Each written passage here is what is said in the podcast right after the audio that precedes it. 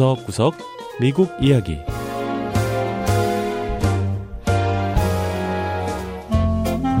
미국 곳곳의 다양한 모습과 진솔한 미국인의 이야기를 전해드리는 구석구석 미국 이야기 김현숙입니다.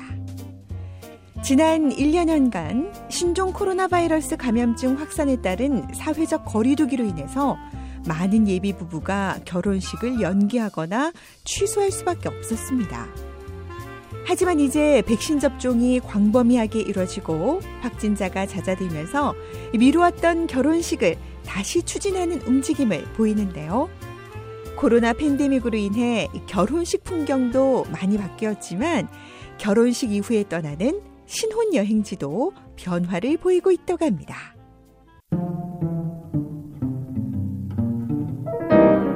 첫 번째 이야기. 팬데믹 시대 인기 있는 신혼 여행지.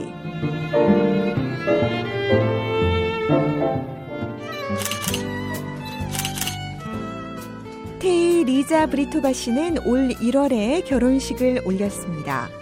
결혼 사진 속의 두 사람은 세상에서 가장 행복한 미소를 짓고 있는데요. 하지만 사진 속 배경을 보면 정식 결혼식장이 아니고 부부가 입고 있는 예복도 평상복과 크게 다르지 않다는 걸 알 수 있습니다. 두 사람이 결혼할 당시는 미국에서 2차 코로나 확산이 일어나던 시기였기 때문에 브리토바 씨 부부는 단 10명의 하객만 초청해 조촐하게 결혼식을 진행했다고 합니다. 이 코로나 팬데믹으로 차질이 빚은 건 결혼식뿐만이 아니었습니다. 당시 미 전역은 물론 세계적으로도 사회적 거리두기와 봉쇄 조처가 내려지면서 신혼여행 계획도 잡지를 못했는데요. 유럽이나 중남미 신혼여행을 꿈꿨던 두 사람은 결국 코로나 사태가 끝날 때까지 신혼여행을 보류하는 걸로 결정했다고 합니다. 신부인 리자 씨는 미국은 코로나 사태가 잦아들었지만 다른 나라들은 국경을 열었다 닫기를 반복하고 있고 코로나 검사를 요구하기도 하는 등 신혼여행 계획을 세우려니 너무 골치가 아팠다고 하는데요.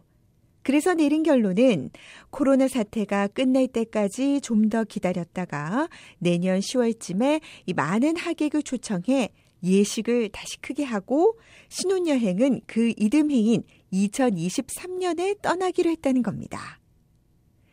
여행 업계에 따르면 이제 많은 사람이 여행을 계획하고 있지만 여행 경비가 오르다 보니 주저하는 사람들도 있다고 했는데요. 이 팬데믹 기간 봉쇄 조처로 가장 큰 타격을 받았던 여행업계가 그간의 손실을 메꾸기 위해 각종 비용을 올리고 있기 때문이라고 합니다. 상황이 이렇다 보니 신혼여행지도 가까운 곳을 선호하는 경향이 나타나고 있는데요. 팬데믹 이전엔 인도양의 섬나라 몰디브나 유럽의 파리나 로마, 동남아시아 등지가 신혼여행지로 큰 인기를 끌었지만 요즘은 태평양의 아름다운 섬인 하와이나 미국에서 가까운 중미의 멕시코, 코스타리카 또는 카리브해 연안의 휴양지들을 선호한다는 겁니다. Rates are much higher this year than they've ever been in the past. So 고급 여행을 주선하는 럭스 여행 클럽의 창업자 얼리사 쿠안 씨는 올해 여행 상품 가격이 과거 그 어느 때보다 많이 올랐다고 했는데요. 어느 곳을 여행하든 할인 특가는 기대할 수 없는 상황이라고 했습니다. 자, 이렇게 많은 신혼부부가 여행 일정을 다시 잡으면서 팬데믹 종식과 함께 신혼여행이 몰리는 일명 허니문 붐을 보게 될 것이고 이에 따라 호텔 객실이나 리조트를 예약하기가 무척 어려워질 것으로 여행 전문가들은 전망했습니다. The other thing that's happening is everybody that was booked for 2020 여행사 연합인 트래블 리더스의 노라 블럼 부회장은 지난해 신혼여행을 계획했던 고객들이 이미 올해나 내년으로 여행을 연기했는데 계속 신혼 부부들이 몰리면서 내년이나 내후년까지 예약이 밀리고 있다는 겁니다. 꿈에 그리던 신혼여행을 미루거나 포기해야 하는 신혼부부들에겐 이 코로나 사태가 원망스러울 수밖에 없을 텐데요. 하지만 팬데믹이 가져다 준 혜택도 있습니다. 원래 미국에선 이 결혼을 하려면 예식장을 예약하고 많은 하객을 초대해 대접하려니까 이 결혼식 비용이 많이 드는데 결혼식 규모가 줄어들면서 예식에 드는 비용을 크게 줄일 수 있게 됐다는 겁니다. 업계 관계자들은 이렇게 결혼식에서 비용 절감을 본 신혼부부들이 대신 신혼여행에 더 많은 돈을 쓰는 경향도 있다고 전했습니다.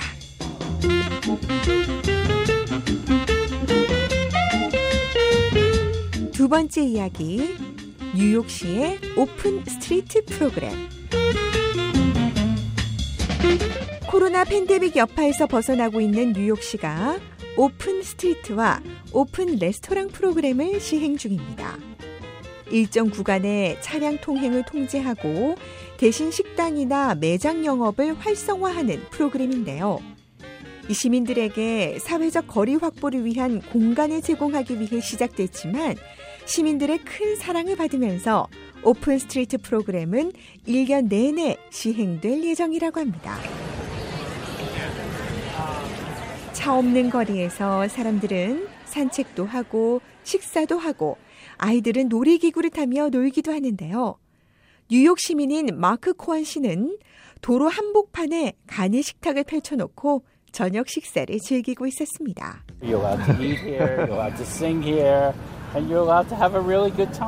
Open Street에선 밥도 먹고 술도 마시고 노래를 부르는 것도 다 허용된다며 사람들과 좋은 시간을 보낼 수 있어 좋다고 했는데요. 딸과 함께 가족, 친지들을 다 초대해 야외에서 식사를 즐기는 코언 씨는 이런 시간을 다시 가질 수 있게 돼 기쁘다고 했습니다. 뉴욕시는 최근 Open Street를 영구화하면서 복잡한 차들로 붐비던 일부 뉴욕시 도로는 이제 저녁 시간이 되면 보행자 전용 거리로 변모하고 있습니다.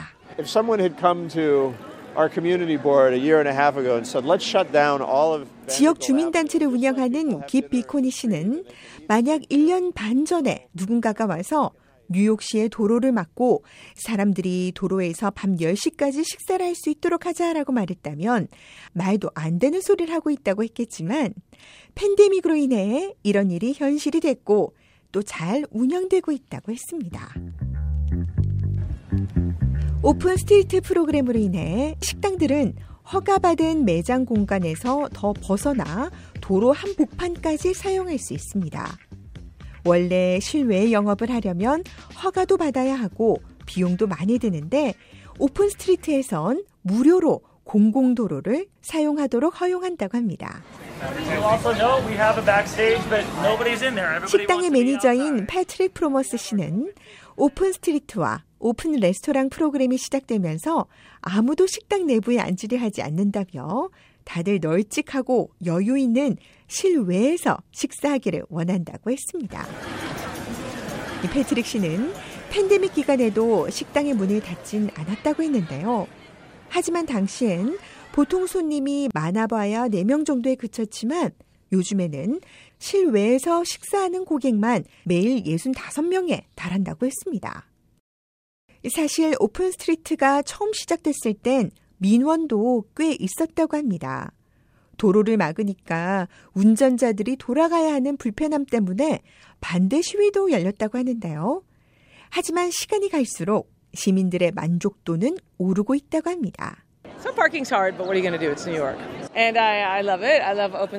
비바디 간치니 씨는 물론 주차는 더 어려워졌지만 사람 많고 차 많기로 유명한 뉴욕인데 뭘 기대하냐고 했는데요. 비바 씨는 또 유럽을 여행할 때 이 보행자 전용 거리를 많이 봤고 특히 스페인 바르셀로나에 있는 유명 보행자 거리인 람블라스도 많이 갔다며 차 없는 거리에서 꼭 한번 살아보고 싶었다고 했습니다. 이 각종 봉쇄 조처가 해제되면서 뉴욕시는 이제 코로나 팬데믹 이전의 모습을 되찾아가고 있는데요. 동시에 이 Open Street 프로그램으로 인해 뉴욕은 팬데믹 이전에 경험하지 못했던 새로운 열린 공간을 만들어가고 있습니다. 네, 구석구석 미국 이야기. 다음 주에는 미국의 또 다른 곳에 숨어 있는 이야기와 함께 다시 찾아오겠습니다. 함께 해주신 여러분 고맙습니다.